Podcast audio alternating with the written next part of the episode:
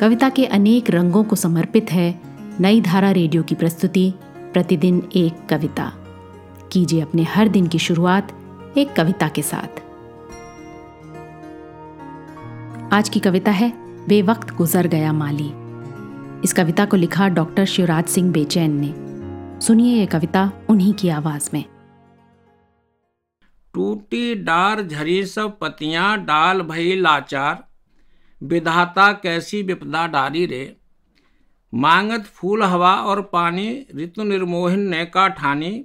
काते कहें कौन दुख बाटे, कौन करे रखवाली रे बे वक्त गुजर गया माली। किल्ला नए वक्त के मारे, आंधू लू ने निवल कर डाले। का खाएँ, का पिए बेचारे, कैसे करके जिए बेचारे। नंगे सिर पर बरसी ज्वाला, घर आई कंगाली रे। बेवक्त गुजर गया माली।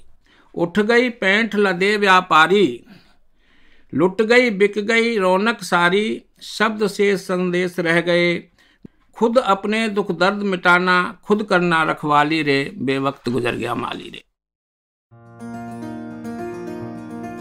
आज की कविता को आप पॉडकास्ट के शो नोट्स में पढ़ सकते हैं। आप जहाँ भी प्रतिदिन एक कविता सुन रहे हैं, वहाँ अपने कमेंट्स शेयर करना ना भूलें। अगर आप चाहते हैं कि नई धारा रेडियो की ये प्रस्तुति हर सुबह आपके व्हाट्सएप पर आ जाए तो हमें इस नंबर पर मैसेज भेजें।